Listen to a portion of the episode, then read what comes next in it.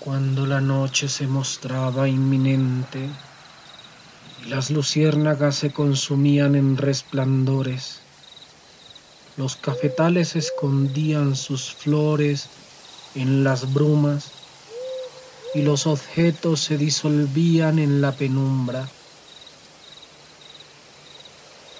La hierba, como alquimista de la luz del día, exhalaba los verdes robados al arco iris.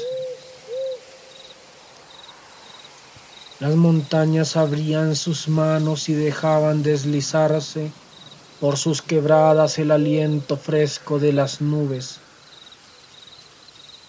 Llegaba la noche y las estrellas desfilaban lujuriosas por el azul del cielo. Se comprimía el tiempo y como en un cavernoso suspiro que se ha guardado para sí el secreto del aliento, le exprimía a la tarde sus más trabajados arreboles. Cuando la noche abrazaba el silencio y los campos se tendían en reposo, unos ojos se arrobaban en los destellos de la luna.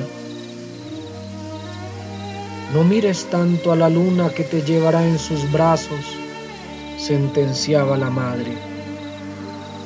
El padre sonreía apacible, mientras que, con sus manos agotadas por el asadón y la tierra, afinaba la guitarra.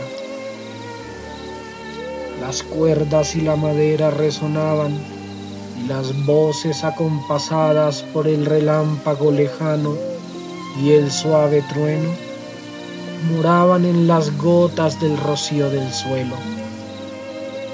Padre y madre, hijos e hijas aullando al viento, recostados sobre hierbas húmedas y flores de diente de león, se bañaban para siempre en la magia y en el misterio del acontecer del tiempo.